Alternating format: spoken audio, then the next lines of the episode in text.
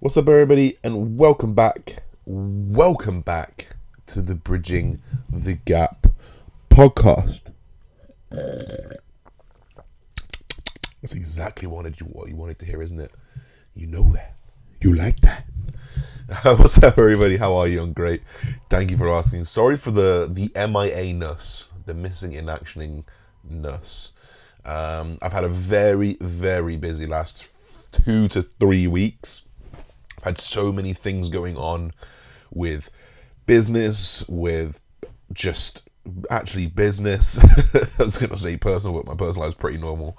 But business has just been crazy. And this is going to be a podcast about that. This is going to be a podcast about fingers and pies and where my income comes from and how I manage everything and the tips that I can give you if you're looking to go down this route and possibly another route. I'm sure some of these things cross over, but before we go into that, I want to say that I am no expert, so whatever I say may be wrong, and whatever I say may not be the thing that you should do, but I feel like I've learned some things. So I'm going to go ahead and try and talk about some of those things as we go through today's podcast. But first of all, how are you?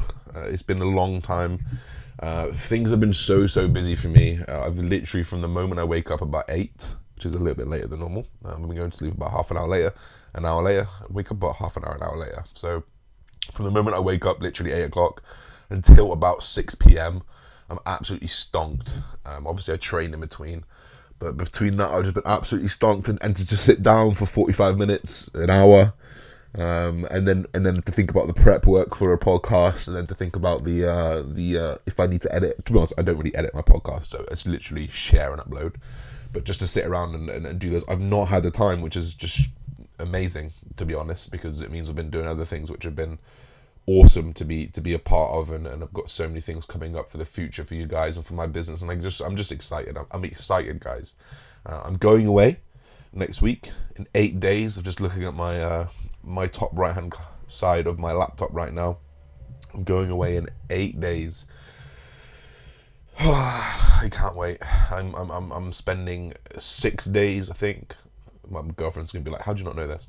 I think I'm spending 6 days in Cambodia in Siem Reap.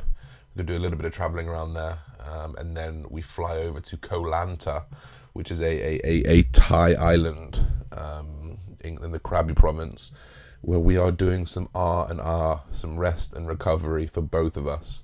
So we've got a little bit of traveling to do the first few days, a little bit of let's do some sunsets, let's do some sunrises, let's do some walking, and then it's literally like, do not move me from this bench. I do not move me from this sunbed. I do not want to move. Is there someone who can bring me food? Okay, bring me some food. Like, that's how it's going to be in Thailand. We both have worked so hard this year. I literally prepped for 6 months. Then I pushed really, really hard with training and business until now, to be honest. And I'm absolutely stonked still. And I'm just trying to tidy up loose ends, tidy up things to set myself up for the holiday next week. And my girlfriend has just been nonstop for forever, and she needs a rest as well, you know. To put it into perspective, I'm here complaining about my 8 to 6, and yeah, okay, I'll do some things outside of that, and also consider my, like, whenever I'm on my phone, I'm working, because the only people that message me are my mum and my girlfriend. Other than that, it's clients and Instagram and social media and posts. My girlfriend literally wakes up at 5 a.m, and she doesn't get home until 7:30 p.m. And she'll train in that, she'll work in that, and she has a very, very demanding job. Obviously my job's pretty demanding, but when you're in the comfort, like I'm in my bed right now with my duvet over my legs, you know, like it's incomparable. So we are both desperate for a little bit of a rest. We can't wait. So we're going to do that. Anyway, guys, I'm just going to finish off this coffee. Oh, it's coffee banoffee, and hopefully it doesn't spill on my bed. And let's jump into the podcast. So finance, money. People don't like to talk about it. I'm not going to tell you how much I earn in this podcast, unfortunately. I feel like that's probably a story for another day, or just later on in my career when I can actually say it's pretty impressive. But for right now, we're just climbing the ladder. Okay, cool. So first of all, where's my income come from? I kind of put up a post of the day. Someone said, how does it feel knowing that everything that you do relies on one social media platform, Instagram or whatever it is? And I said, I could stop Instagram tomorrow and I could keep my business going. And I wanted to just explain a little bit why that was and why that is the case. And I think it's important to take from... It was actually... It kind of hit home when he said that. I thought, actually, I don't need Instagram for my business anymore, you know? And I got another question in that same Q&A I did. It was, how does it feel knowing that if you gave up bodybuilding, you wouldn't have any business anymore? And I thought, I actually don't need to bodybuild anymore for business. Like, bodybuilding is a hobby. Bodybuilding is what I do for fun. Yes, I inject myself in the ass with fucking stuff for fun. You know, but I don't need to I don't need to compete for money. I don't get paid to compete. Like, people don't follow me because I compete. People follow me for the info and then whatever it is that I give, provide to them. So it kind of got me thinking, and I kind of put out a question to people: do you want to know what I do with my finances, and do you want to know where I earn my money from? And this is that podcast. So in no particular order, because I can't remember the percentage off my head, but from most money to least money ish, it's probably going to be wrong, but the most money I make is from coaching for sure. So I'm a full-time online coach. I would consider myself, when people ask what do you do, I'm an online coach, and I do some influencing on the side. So I have lots of clients all over the world. They will pay me a fixed fee over the month, or over a 2-monthly period initially, and then they can go monthly after. So that will be where a decent amount of money comes from, or a decent percentage of my income comes from.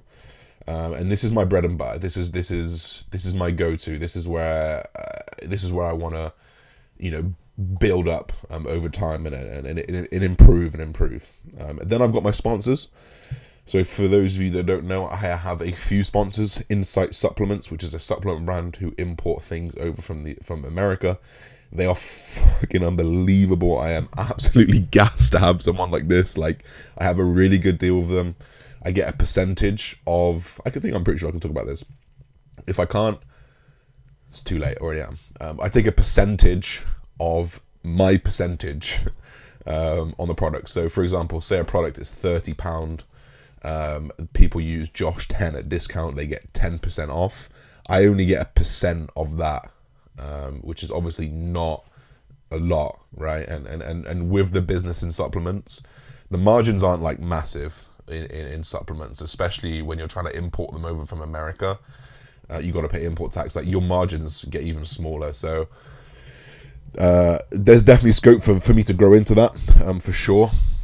But for right now, I just get a percentage of that. I don't really want to say what the percentage is, because there's more athletes that work with us, and we might be on different percentages, and I think that's fine, because we have different demands, right? My demand is going to be higher than someone who's got 1,000 followers, and I think that should be represented in business, personally.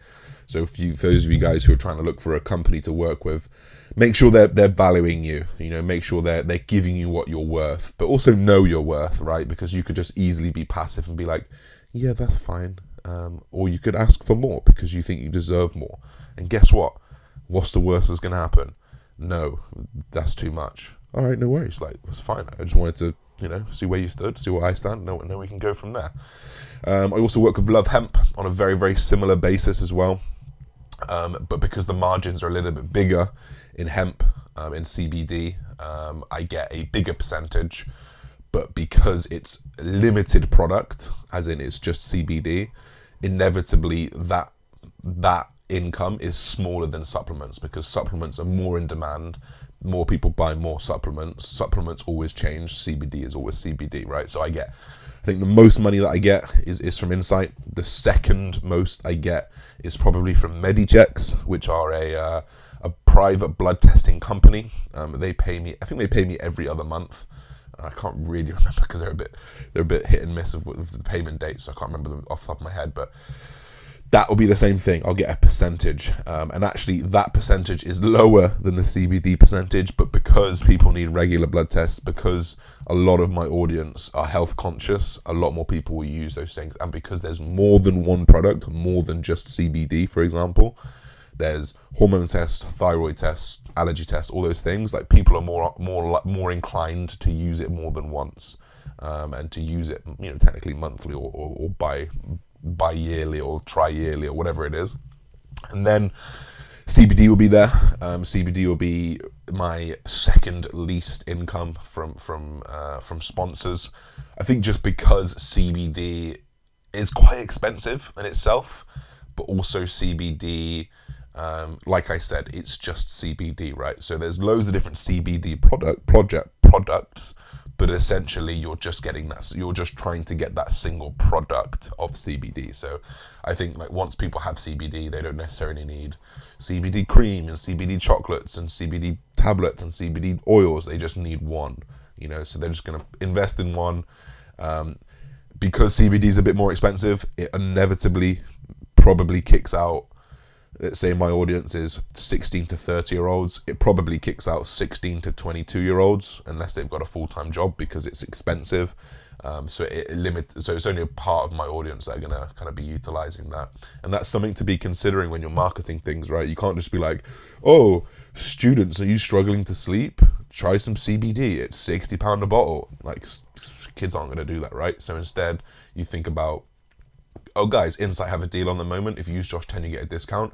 There's this sleep product that has magnesium in it. It's £25, but with my discount, you get this £22.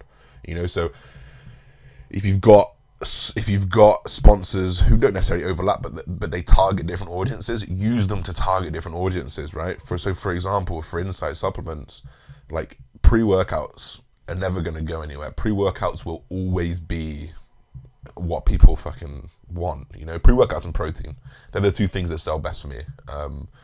And the pre-workouts always change, so advertising a new pre-workout, talking about these different pre-workouts after I've tried them, of course, is a really good seller, you know. And kids, I say kids because I'm old now, I'm 26, 16 to 23-year-olds, like, that's what's cool, right? That's what's cool. What pre-workout can we try next? Is this pre-workout going to blow my head off? Blah, blah, you know, like, so you've got to identify where your market is and just target your marketing accordingly. Finally, RA Optics, the blue light blockers. Now, this is my least income. Now, this is probably self-explanatory. It's literally glasses you put on your head. If you buy one pair, you're pretty much set for years unless you break them. So your repeat customer, my repeat customer that supplements would have, CBD would have, MediChecks would have, you're not really getting that with RA Optics, the blue light blockers. You're just looking for one-off customers, really. So this would be something that you wouldn't necessarily, that I don't necessarily advertise that often, because if all of my 35,000 followers see that once a week, it, like, they already know that that's there, you know. And if they've not acted on it, they're probably not going to act on it. So what I would do more often than not is wait for me to accumulate, say, another 500 to 600 followers, and then I'd post about it again, because maybe one or two of those 500 to 600 followers will see RA Optics, they'll click on it, they'll buy, and that's the way I market that thing. So it's important just to understand where your markets lie, what the products are that you're selling, what the products are that your sponsors are selling. You know, are they going to be more likely going to be repeat customers? Are they going to be able to, you know, come to this place more often than not? And then you can target how you talk about these things and work them into your marketing scheme, if that makes sense. I feel like this is quite like, this is good. I wish I heard stuff like this. I'm self-proclaimed, this podcast is good. Josh Bridgman Fitness. I feel like this is the stuff that I wish I could hear when I was kind of coming up and trying to learn about marketing. And guys, you know, I'm no expert. I've got 35,000 followers. There are people with hundreds and hundreds of thousands of followers doing this stuff day in, day out. And this is just where I've learned it from. It's just about learning your market, where you can market cleverly. You know, I'm not gonna go to some 50-year-old bloke who's just trying to change his life for his kids and his wife and be like, "Ah, mate, you need this pre-workout. It's gonna blow your head off." More likely, I'm gonna be like, "Hey, bro, this CBD can really reduce anxiety. You can really maximize your sleep, and then it can in turn improve your recovery." Blah blah blah. You know, so like knowing your market like that is really, really helpful. So that's my sponsors.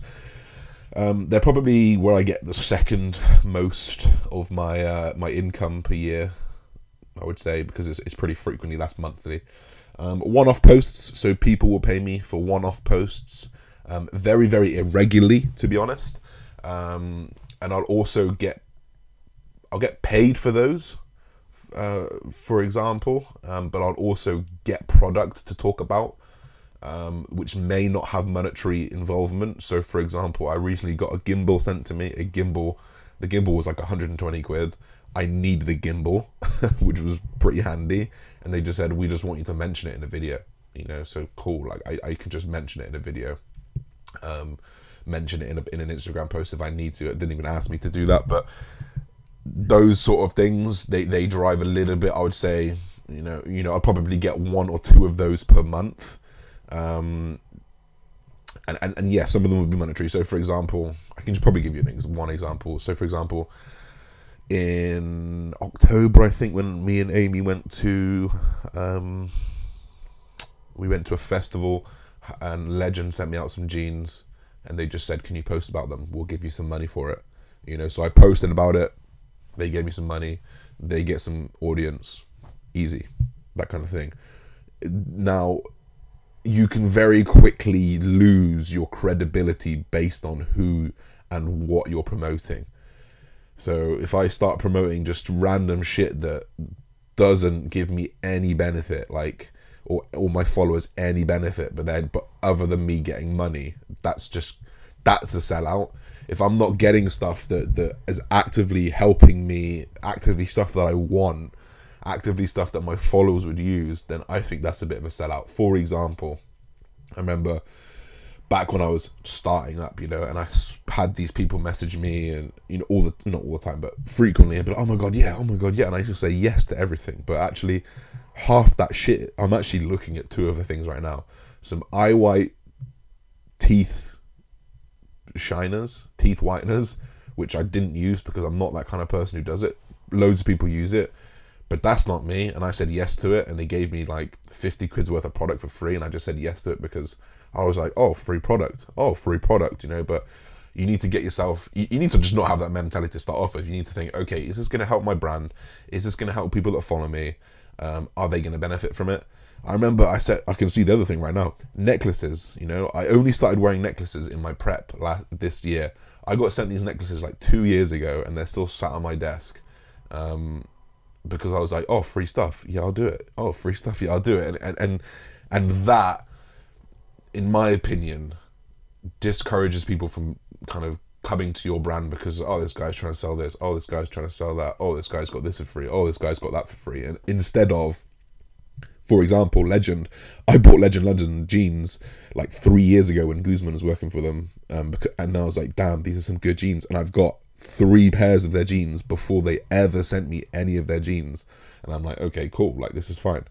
MVMT, the watch company, the watch and jewelry company, I used to use their watches, and I bought my mum a watch, I bought me a watch, I bought a few other people watches over the years, and then they messaged me saying, oh, do you want to, if we send you some watches, we talked about them. Like, those are the kind of brands that you want, the ones that you're interested in, the ones that are going to actively help your followers, you know. So for example, Legend London jeans, they're built for bodybuilders, right? Well, not bodybuilders, but they're built for people with bigger legs. They're stretched, they're really, really well fitted, and they have a benefit to people. So in these one-off posts, it's very, like, I get messages, I reckon I get 4 or 5 people message me a week, which is pretty decent, asking me to either send me a load of free clothing, send me a load of, you know, free electronic or something. For example, someone messaged me saying, oh, we've got this new security camera, and I just think, you've not even, like, have they done their due diligence on you? Have they done their research on you? Or are they sending out their blanket email to 100 influencers and hoping that 2 people say yes?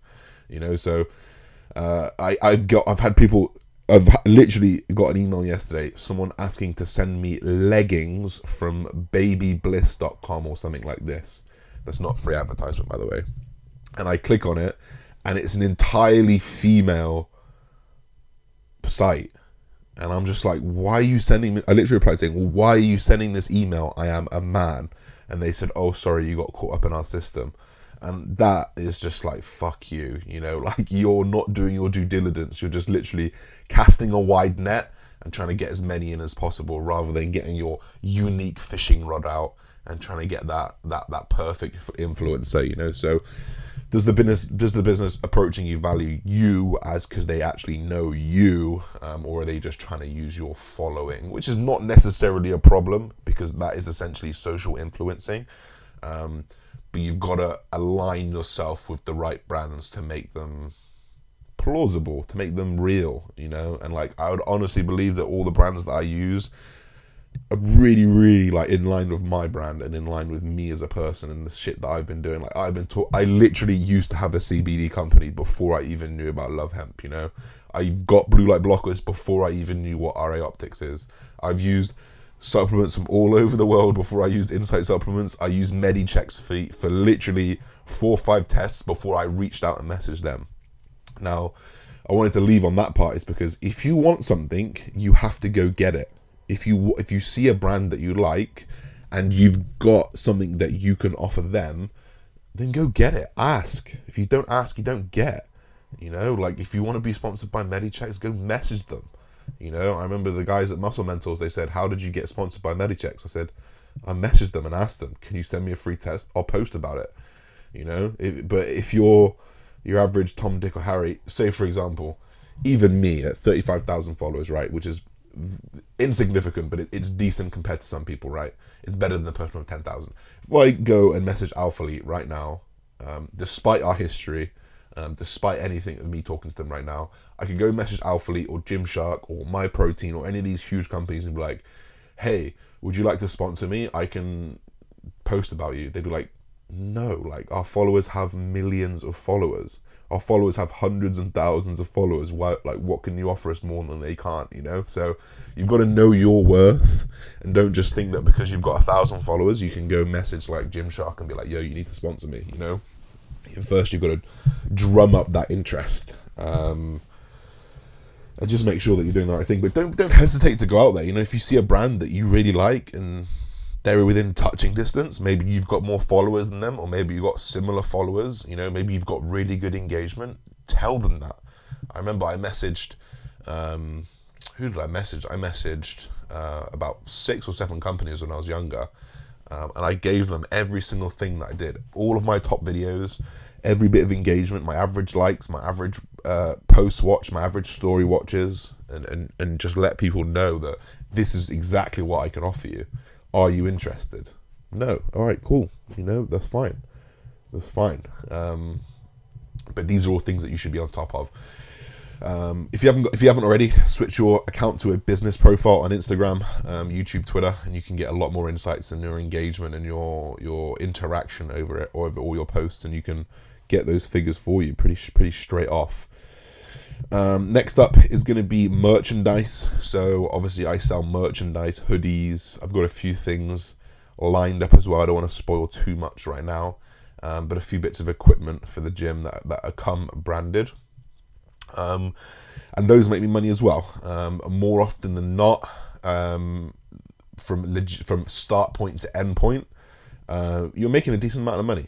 You know, you're making a decent amount of money. And if you consider the time gone into it, if you consider the logistics gone into it, it's very, very fair that you're making this money, you know? And when I think about companies who are trying to build up on this and, oh, that's a bit expensive for a small brand. And I think, actually, no, because let's say, for example, my hoodies, so they're £35 when I sold them last time, right?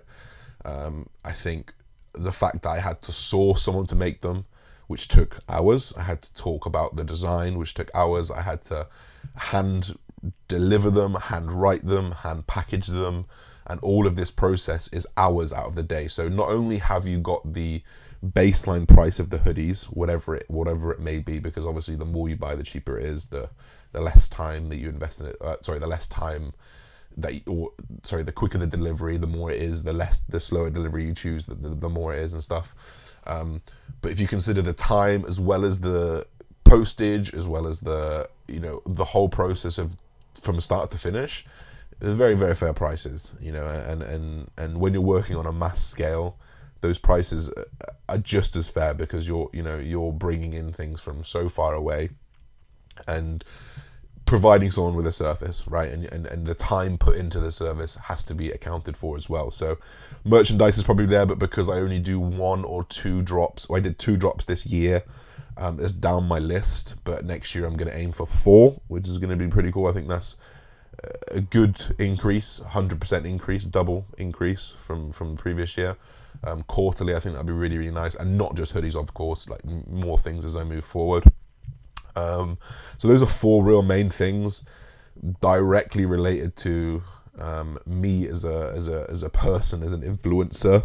And the reason why, sorry, excuse me, the reason why, oh my, I've got hiccups. The reason why it wouldn't necessarily matter if Instagram died tomorrow is because I've built my YouTube channel, right? And my YouTube channel matches my Instagram channel. In fact, the engagement on my YouTube channel outweighs the engagement on my Instagram.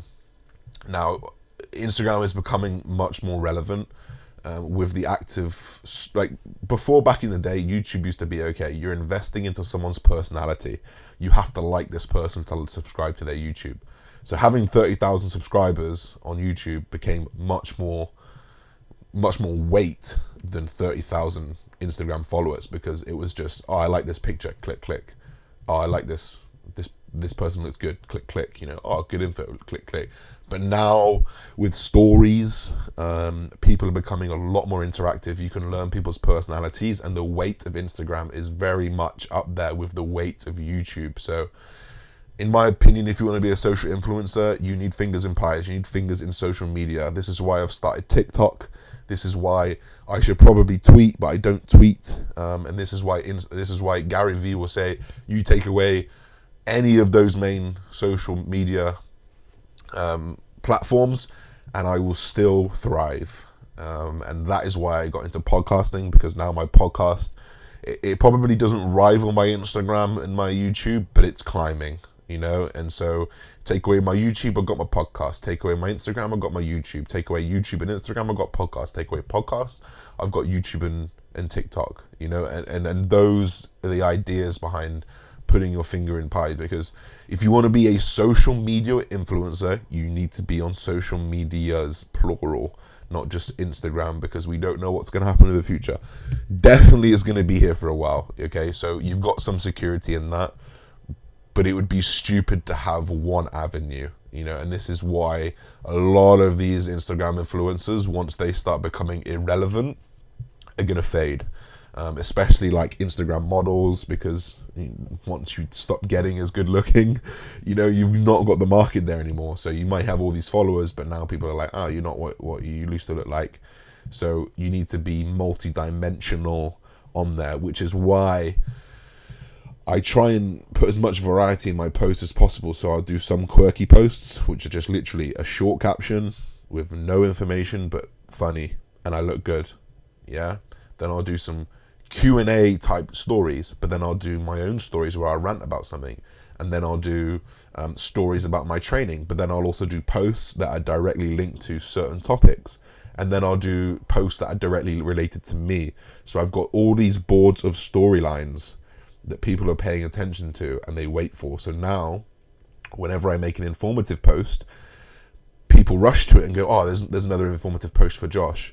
Or when I do another off-season update or an on-season update, people go, oh, I'm going to know how much Josh weighs. I'm going to know exactly what he's eating. I'm going to know exactly what his training split is. And people get enticed into that story. And the same thing for stories, you know, actually Instagram stories. And the same thing for YouTube. It's about telling the story and dictating the story as well as you can. And if you were to just have one platform, you're going to have to diversify your story. But I would urge you to get onto another platform, at least as a backup, and if not 3 platforms, which is what I'm trying to build up right now. So yeah, that's kind of where I wanted to go with that question about what did you do if Instagram died tomorrow? Well, I've got 30,000 YouTube subscribers and I get 15,000 views a video, so it's actually more weight than Instagram is, you know, and vice versa. Like I can drop one off, not that I'd want to, because I'm much better off having both. But just something to consider. Finally, a little bit of investing. So I do a little bit of investing into Bitcoin. I put a little bit here and there into kind of like Netflix or whatever, I use an app called eToro, which is super easy. You can actually just follow the top investors and mimic what they do. You can literally click copy this investor and all your money will just copy what they does by percentage. So if you got $100, it will split the percentage the same as someone doing $1 million, which is a really cool thing. I really have a very little amount of money in that, so this is why it's right at the end.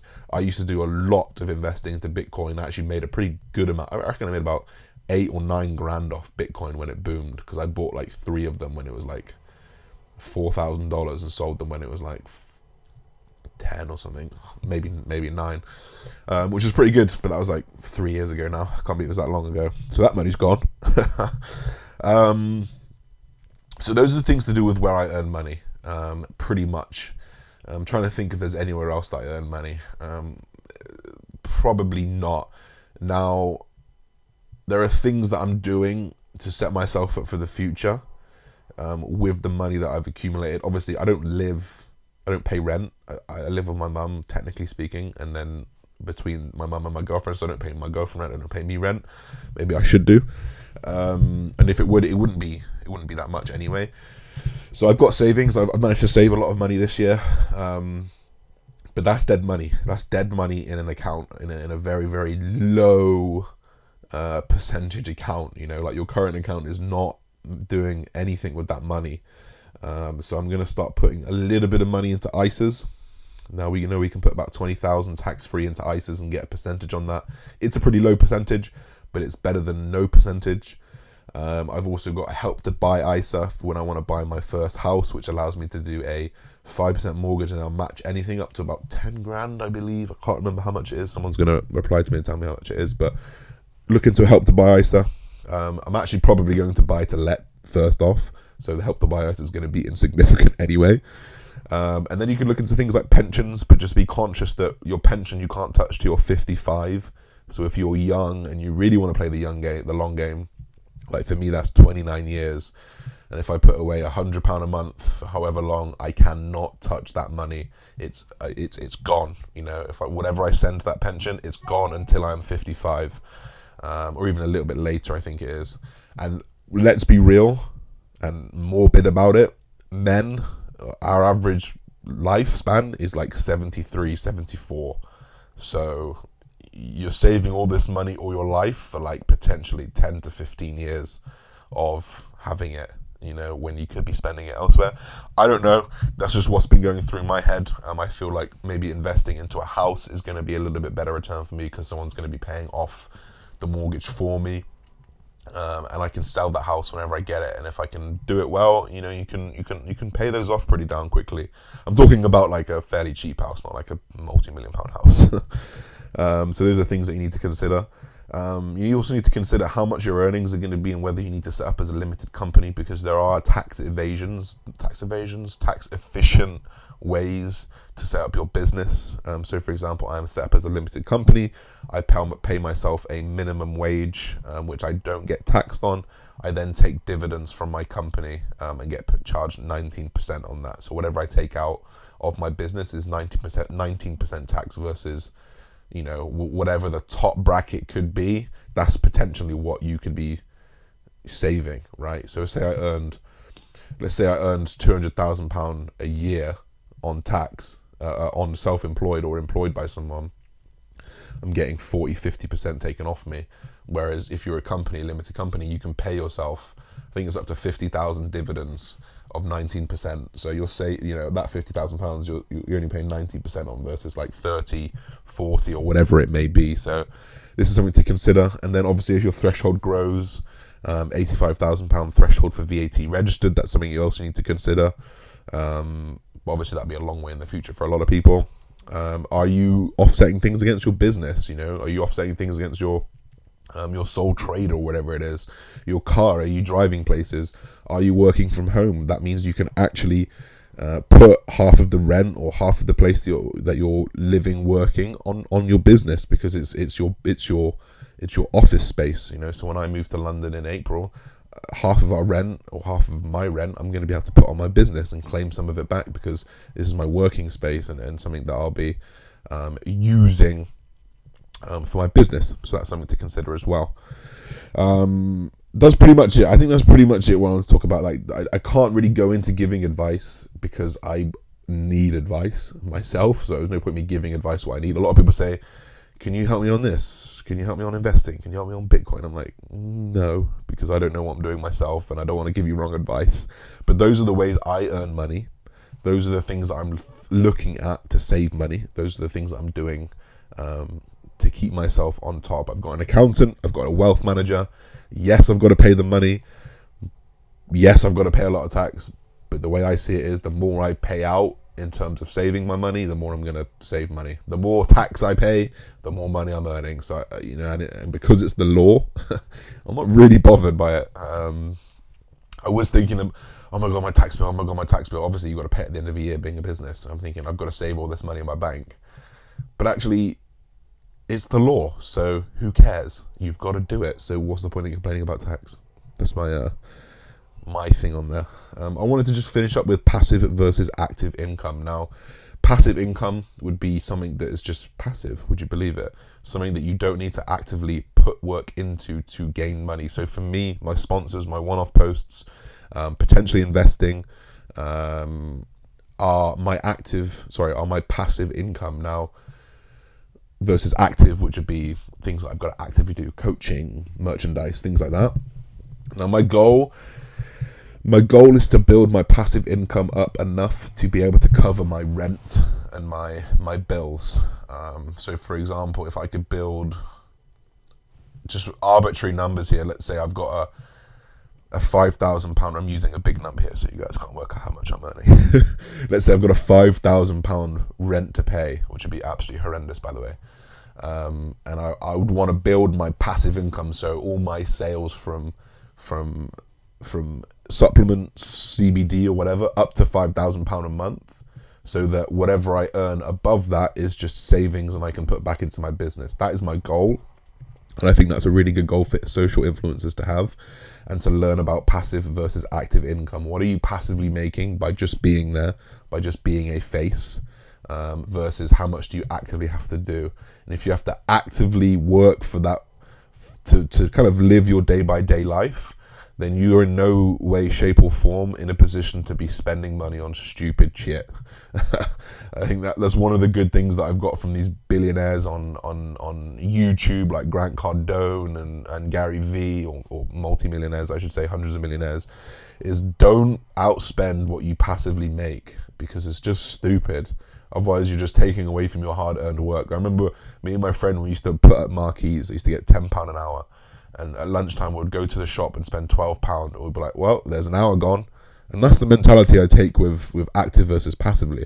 If I've got all my bills covered, plus like £200 or something, and then I go spend £100, I'm like, that's fine. I didn't need to do anything for that £100. Obviously, I did actually, but because of the work I've put in over the last 5 years, that extra £200 allows me to spend an extra £200 without losing my time into my business. But let's say I've got £1,000 rent and I only passively earn 500, and I actively earn, let's say 1,500. Everything over that £1,000, I'm burning into my own time that I've put in to actively work for money, if that makes sense. So I'm very, very keen on this active versus passive income spending, and don't outspend what I'm passively earning. To a certain extent, obviously, if you want a big holiday, sometimes you've got to do what you got to do because you actively work for those things. You actively work for a reward. But if it's something like basic, like a new pair of Gucci shoes, like I got a pair of Gucci shoes, right? I didn't buy them for myself. My girlfriend bought them for me. But like paying £700 for a pair of shoes, like if they do, then it's great. But do those pair of shoes give you the same satisfaction of what £700 of spending your own active money, somewhere else? Is it the same thing? So, for example, £700. Me and my girlfriend has probably spent like £700 each on two holidays, like Budapest and Prague. Budapest and Rome. I'm pretty sure together we spent about £1,200, £1,400. So that's £700 each. So those same Gucci shoes can give you two whole different experiences for 8 days or for 4 days each in two different communities. Like it's obviously it's about like what you value versus what someone else values. But in terms of my own personal values, I'm just trying to keep that passive income going up and the active income where it is. And eventually, one day that passive income will get very, very close to the active income, and then you can start to become financially free because you can reduce the active income to be taking over by the passive income. Passive income can also come in the form of like housing properties and having 2 or 3 properties. So if I build a portfolio, I can get to the point where I don't need to actively do anything anymore. I can just have money coming into my account because of the work I've put in. So my goal is to have my passive income chase my active income, and to the point I can get to where I can pull down my active income and I can do less but still earn the same, and just be conscious of that active versus passive. So that's pretty much where I wanted to finish there.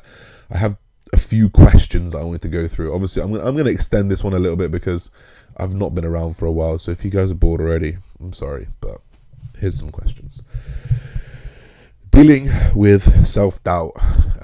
Probably the hardest thing that I dealt with this year was probably a little bit of self-doubt, and did I have the physique ready for the pro leagues and all this kind of stuff. And I think my biggest piece of advice is give yourself the right people around you.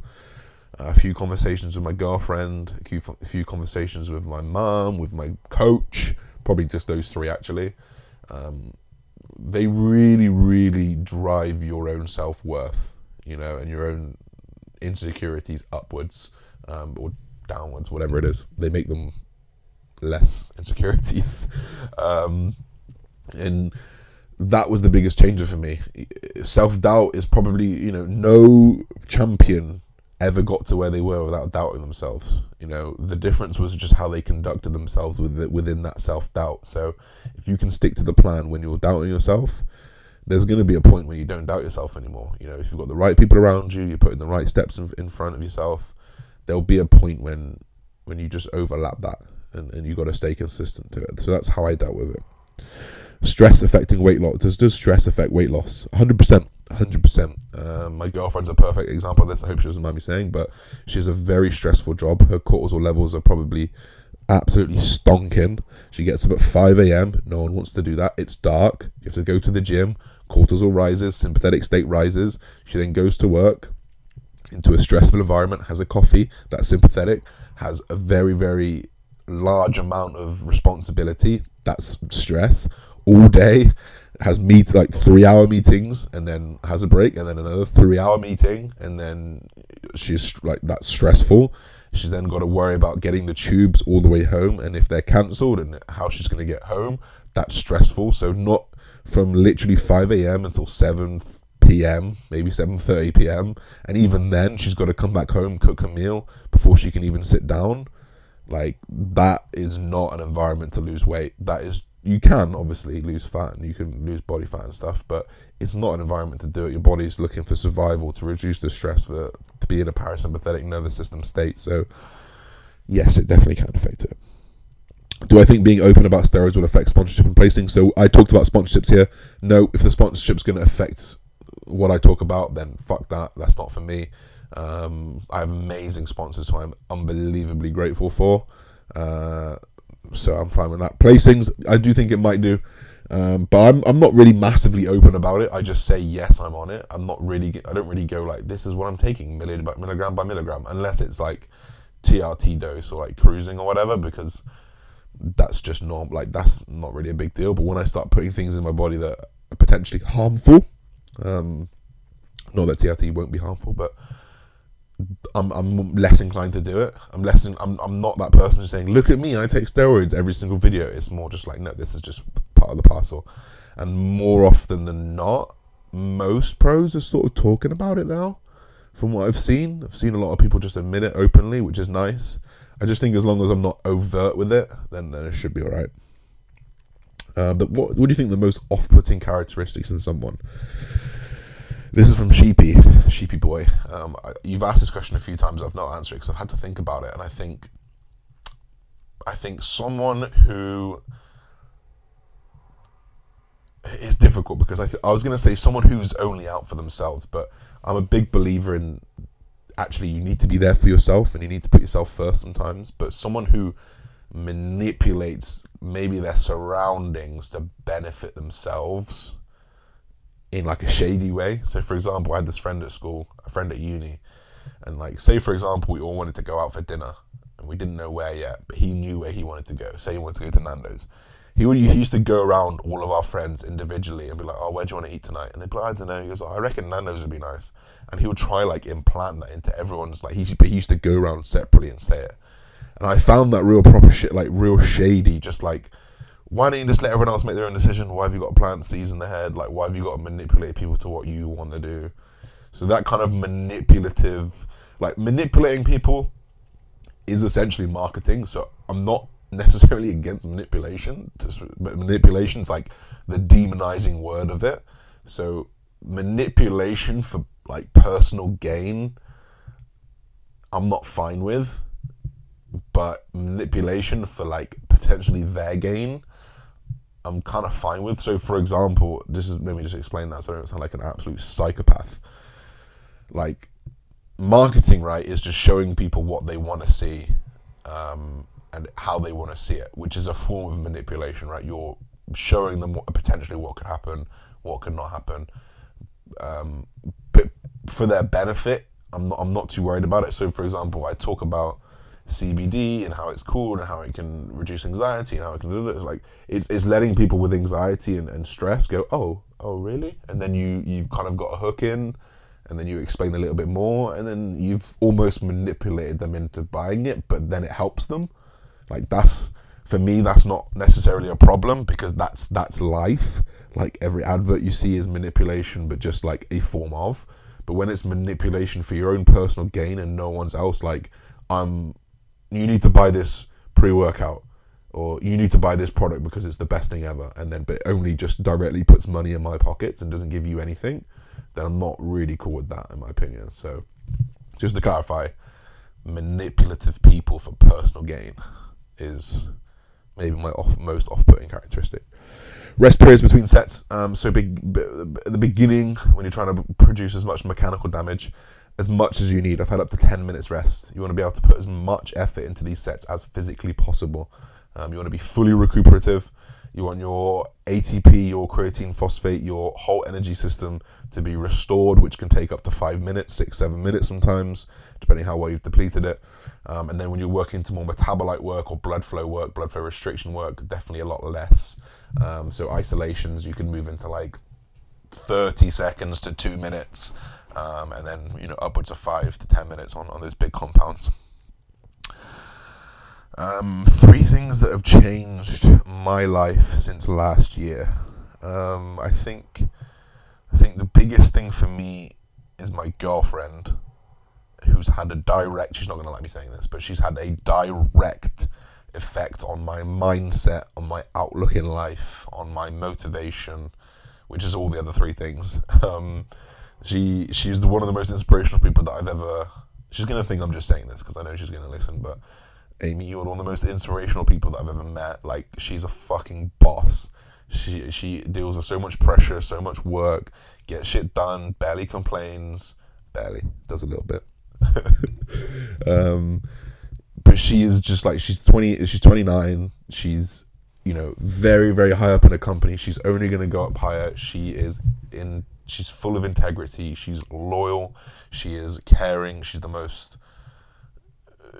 pulled me up at the depths and said, come on, let's get this together, you know, let's make a plan. She slows me down when I'm going too fast, she helps me run through ideas, but she also doesn't impose her own, like we're different people, right? Like, what I want to do is different necessarily than what she thinks I should do. Like, she would never talk about finance and money and all this kind of stuff, I would, like... So she's very, very understanding of who I am as a person, and she's not afraid to give her own opinion. She's like not afraid to be like, nah, that's fucking wrong. Like, nah, that's stupid. Or she's not afraid to say, I wouldn't do that, but you do what you want to do. You know, because that makes you think. You don't want to be surrounded by yes men. You don't want to be surrounded by people who are just gonna go, yeah, that's a great idea. Yeah, that's a great idea. Because actually, what if it's not a great idea and it fucks you up? You know, what if I say something that fucks it up? Like. That's not what you need around you, and having someone like Amy around me has massively made me. I'm still fast at things. I'm still like skipping steps and doing things very, very fast. But I'm way more in control. I think about things more often. I run things past her. I've learned to talk about things more and more because I've always done things on my own. I'm an only child, don't have siblings, always just live with my mum, and that's it. Like, my dad left when he was like 12, when I was 12, not him. Obviously he lives in Dubai, so I don't talk to him loads, right? I talk to him a lot more now because of business, but when I'm moving through things so fast, and it's all in my own head, it gets jumbled, you know, so that process of just telling people about my day, like I talk to my mum now more about everything, because I've learned the importance of having someone's opinion on it that Amy has provided to me. But not only that, she's pushed me to do more, you know, and just be more and to do more for her. And like, I want to be able to provide her the best ever. So I'm just going to work hard for that. So I'm going to leave all three things down to that. Yes. 5 foods for optimal health. And then one more question after this. So 5 foods for optimal health. I'm going to go ahead and say a good fatty meat. Yeah, I'm going to say a good fatty meat, like a good organic grass-fed meat. And I'm going to say some organs, heart, liver, kidney, anything like that, full of micronutrients, full of just absolute brain food. And then I'm going to say vegetables, if that can even be one food. Vegetables for all the micronutrition, the fiber. And then I'm going to say... maybe a pretty good fish. Like an organic wild salmon with omegas in it. A good fatty cut of fish. And then I'm going to say... I reckon that's pretty much it. I think maybe things like tubers, some root vegetable. I guess it's vegetables. That's it. I'm going to stick at 4. Vegetables, a good meat, organ meat, and a fatty fish. I reckon that's all you need to be optimal health. Probably going to be wrong, but that's what I think. Final question, guys. Power building versus bodybuilding for gain. So power building is like the mixture of powerlifting and bodybuilding. So you'd probably start with like, you know, a 5x5 or a 3x3 or a lower rep range type movement, and then move into higher rep ranges versus bodybuilding, which is just going to be completely for the higher rep ranges. So bodybuilding wins, funnily enough. Bodybuilding is better for bodybuilding. Power building is better for not really either or. It's just like being good at both rather than excellent at one. But like bodybuilding is an isolation sport. It's about how much you can deliver to a muscle rather than how strong you can make the muscle. So 100%, if you want to make the most gains, do one thing over the other. A lot of people message me saying, oh, how do I get really, really big but then also play tennis still? I'm like, you can't. Like... you can, but like you're probably not going to do very well at either. So pick your poison, choose which one's best. And we'll leave it there, guys. We're closing on 55 minutes. It's a big long one. I'm not going to edit it. I'm just going to update it as is, upload it as is. I hope you guys enjoyed this one. I'm looking forward to being back. Cambodia in 8 days. I think I'll try to get my girlfriend on the podcast while we're away on the beach or something, but... If you guys have any questions, as always, you can find me at Josh Bridgman on Instagram, Josh Bridgman Fitness on YouTube, Josh Bridgman on TikTok, and I'll see you guys very, very soon. Peace.